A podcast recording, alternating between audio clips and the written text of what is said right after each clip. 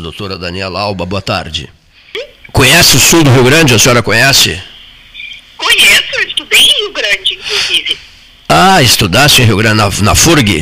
Na ah. FURG, isso, fiz residência na FURG. E sou diretora da região sul aí. Pelo Simers eu respondo do Chuí até Tapes. Ah, que maravilha. É, do, do, sul do Rio Grande. Ah, cuida do, do cuida, cu, cuida do sul, do sul do Rio Grande. Cuida do sul do Rio Grande e, e, e, e já, e já, já sabe bem é, é, o que significa o inverno por aqui. Com certeza. Nas, nasceste em que cidade, Daniela? Eu nasci em Porto Alegre, eu sou natural de Porto Alegre. Conheces o doutor Fernando Berti Machado? Sim, meu grande amigo e meu superior aqui no CIMER. Um grande amigo meu. O, o... Um grande amigo. O Fer... Isso mesmo, eu já ia dizer, o Fernando que tem um texto, um texto não, um áudio, que nós inclusive postamos nas redes sociais e no site do 13 Horas, quando ele fala sobre a crise da Santa Casa de Rio Grande. E, e eu aproveito só para dizer, né, o, o diretor Fernando Huberto Machado for, eh, que é filho do Alegrete, formou-se em, em, em, medicina pela, pela, pela, pela, pela FURG, né? Isso, se formou pela FURG. Eu saí de lá antes dele. Ele estava entrando quando eu saí. Bom. Mas é muito meu amigo. Rio Grande, Rio Grande, uh, Ampassan, aqui registramos a crise da Santa Casa de Rio Grande, mas a questão hoje diz respeito a Pelotas, né, doutora Daniela? Exatamente crise e o colapso que passa a Upareal. Sim. Vocês têm acompanhado, vocês têm acompanhado isso, vocês vêm acompanhando isso e, e, e, e, pelas informações que eu recebi também daí, é preocupante o momento, né? Muito preocupante. O CIMER já vem fazendo alertas aos gestores públicos né, sobre a possibilidade de colapso desde maio de desde o início de maio, porque Sim. houve fechamento da UPA Bento e do CASB e um, um, um, recrudescimento do, da, dos casos de Covid e a demanda foi toda deslocada para a UPA Real. Sim. Que não estava dando conta. Né? Então, só com o fechamento da UPA Bento, nós perdemos oito médicos. Sim. E, e, o contrato da UPA Real é para 6 mil atendimentos, está em torno de 8 mil atendimentos, para apenas dois médicos. E agora, nós nem estamos no inverno, e a fila de espera para o atendimento está em torno de 5 horas. Isso que o inverno só chegará amanhã, tá? O inverno chegará amanhã. Uh, nós estamos no sábado, que não era, não foi um dia considerado ruim, hum. né? comparando com o que tem, o cenário que vem se, se mostrando ao longo desses meses. Uh, às 22 horas, nós tínhamos 25 pacientes aguardando, desde as 17 horas. Esses pacientes já haviam sido acolhidos na recepção, mas eles só conseguiram ser triados às 19 horas e até às 22 horas eles não haviam recebido atendimento ainda. E, e eh, o feriadão foi muito complicado ali para os médicos da UPAREAL, porque as UBSs, todas as UBSs fizeram feriadão. Então a demanda reprimida foi toda para o UPAREAL, que estava lotada, e para o PS, que também estava lotado. Inclusive com muita criança encaminhada do pronto-socorro. Só para situar os nossos ouvintes, o pronto-socorro é referência para atendimento pediátrico. Eles têm pediatras. Estavam encaminhando para a UPA, que não é referência, mas é porta aberta portanto, não pode se negar a atender essas crianças, e que não possui pediatra. E aí o acolhimento amarelas, muitas fichas vermelhas que passavam na frente, e ficou muito complicado, porque era um médico fazendo a triagem e dois médicos fazendo, tentando atender toda a demanda. E pacientes vermelhos são pacientes muito graves, que normalmente precisam de leito numa UTI. São pacientes infartados, pacientes descompensados do ponto de vista cardiorrespiratório,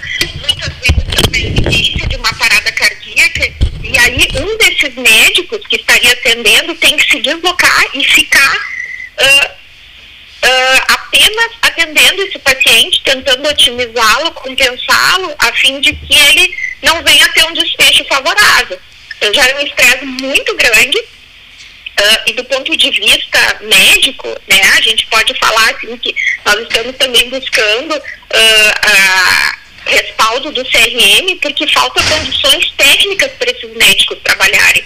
Não só na questão de cansaço, mas por uma condição desumana, esses médicos não estão conseguindo fazer uma refeição, então eles ficam extremamente exauridos, com isso aumenta a possibilidade de erro e quem vai sofrer é a população que fica desassistida. Também já iniciamos hoje com a confecção de um ofício ao Ministério Público, que é quem zela pelos direitos assegurados na Constituição, né? Então, estamos solicitando que eles tomem as medidas necessárias para garantir esses direitos. Doutora Alba, Paulo, Gast, Paulo Gastal aqui de 13 horas, satisfação em falar com a senhora. Essa questão, essa questão do feriado é absolutamente incompreensível uma cidade do porte de Pelotas fazer feriadão num serviço de saúde em plena véspera da abertura do inverno. Parece que é uma decisão tecnocrata e não tomada por médico, porque médico é impossível tomar essa decisão. O médico sabe do que está se passando. O CIMERS eh, não teve oportunidade de alertar isso antes de acontecer. Eh, as autoridades aqui de Pelotas, a partir para não tomarem essa decisão absolutamente incompreensível é? com a palavra a prefeita Paula, com a, com a palavra a secretária de saúde, Roberta Paganini, como é que uma, Peló, uma cidade de 400 mil habitantes quase fecha feriadão em todas as suas unidades básicas de saúde? Uma explicação que tem que ser dada pelas autoridades? No dia 23 de maio, eh, nós estivemos presencialmente em Pelotas, eu inclusive participei da reunião com a secretária de saúde, Roberta Paganini, com o secretário de governo, e, mais uma vez, alertamos sobre o cenário que estava se criando, sobre a situação grave que estava pairando sobre Pelotas. Uh, solicitamos, no, o nosso pleito foi único e exclusivamente a contratação de mais um plantonista, especialmente para os horários de pico para o UPA Real. E a secretária disse que não há dinheiro para isso, que eles não possuem verba, sendo que esses, para contratar um plantonista 30 dias por semana, o custo para a gestão custaria, é, sairia 42 mil reais, ou seja, 1.400 reais por dia. Nós não, eles, os médicos não estão pedindo um reforço de três, de cinco médicos. Eles estão pedindo um reforço de um médico. Olha como eles estão sendo modestos Daniela, médica, entendo que isso é muito moderno. A demanda que eles estão tendo, uh, eles estão sendo muito, muito uh, modestos na solicitação deles. É, é, lamentável, porque na, na sexta. Um feriadão é. É, na sexta-feira ainda falamos aqui sobre isso no programa, com né? profissionais e com a população. E quem passa ali na unidade, na UPA, né, vê a, a procura, eh, os carros estacionados na frente, pessoas, né, muitas delas na rua, aguardando atendimento, familiares.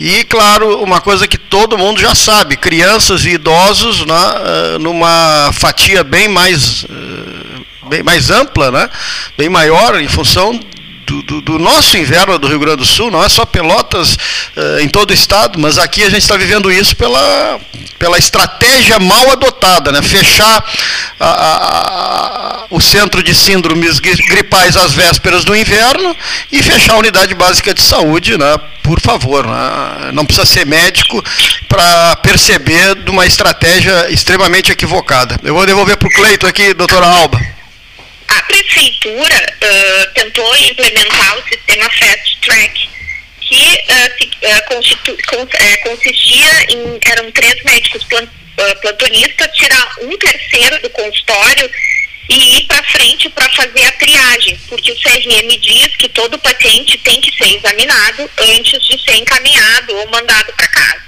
Agora, esse paciente que vai chegar lá na triagem, o médico tem que fazer toda a anamnese. Ele não pode simplesmente fazer duas ou três perguntas e mandar esse paciente para casa. Né? A medicina é muito mais ampla. Às vezes, o que o cidadão acha que é só uma dor abdominal pode ser um abdômen agudo, pode ser uma coisa muito mais séria.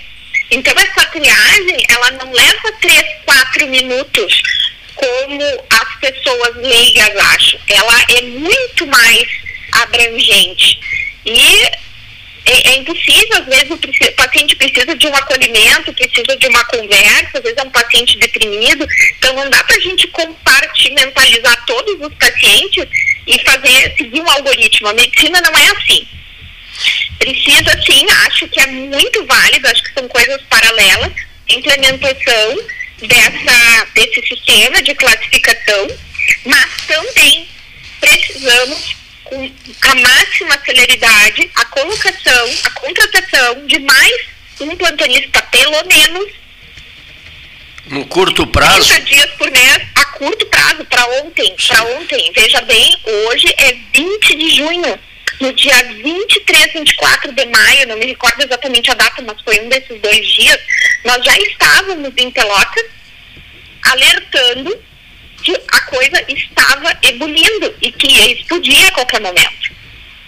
Quer dizer, um, um urgente, urgente, um, um, médico que seja, é isso, né? Urgente, urgente, um médico. A UPA Areal está na UTI. A UPA Areal está, está, na UTI, diz a doutora Daniela Alba, que é diretora para o sul do Rio Grande e que vem que, do Simers e que vem conversando conosco uh, neste dia uh, nesta segunda-feira, um, um, dia gelado no, no, no, sul do Rio Grande. É, um um para ontem, né? mas quantos mais, doutora? Vocês, vocês fazem contatos permanentes, estão cientes de tudo que está acontecendo, né? O pleito dos médicos, nós, do Sindicato Médico, somos representantes dos médicos. Eles pedem um médico, um médico. Essa é a solicitação deles. A gente fica à disposição aqui para continuarmos examinando essa questão. Uh, vamos ouvir as autoridades municipais e, e, e, vamos continuar conversando com o Simers através da doutora Daniela Alba, que está falando diretamente de Porto Alegre. A senhora... Aproveito o espaço, Clayton, para rogar aos vereadores, a Câmara de Vereadores, já entramos em contato com o presidente da Câmara, vereador Marcola, estamos fazendo contato com o vereador Rafael para fazermos uma força-tarefa e tentar resolver essa desassistência da população. Muito bem, e o 13 horas, como sempre, à disposição, prezadíssima doutora Daniela Alba. Receba os nossos agradecimentos. Muito obrigada, uma boa tarde. Boa tarde para a senhora.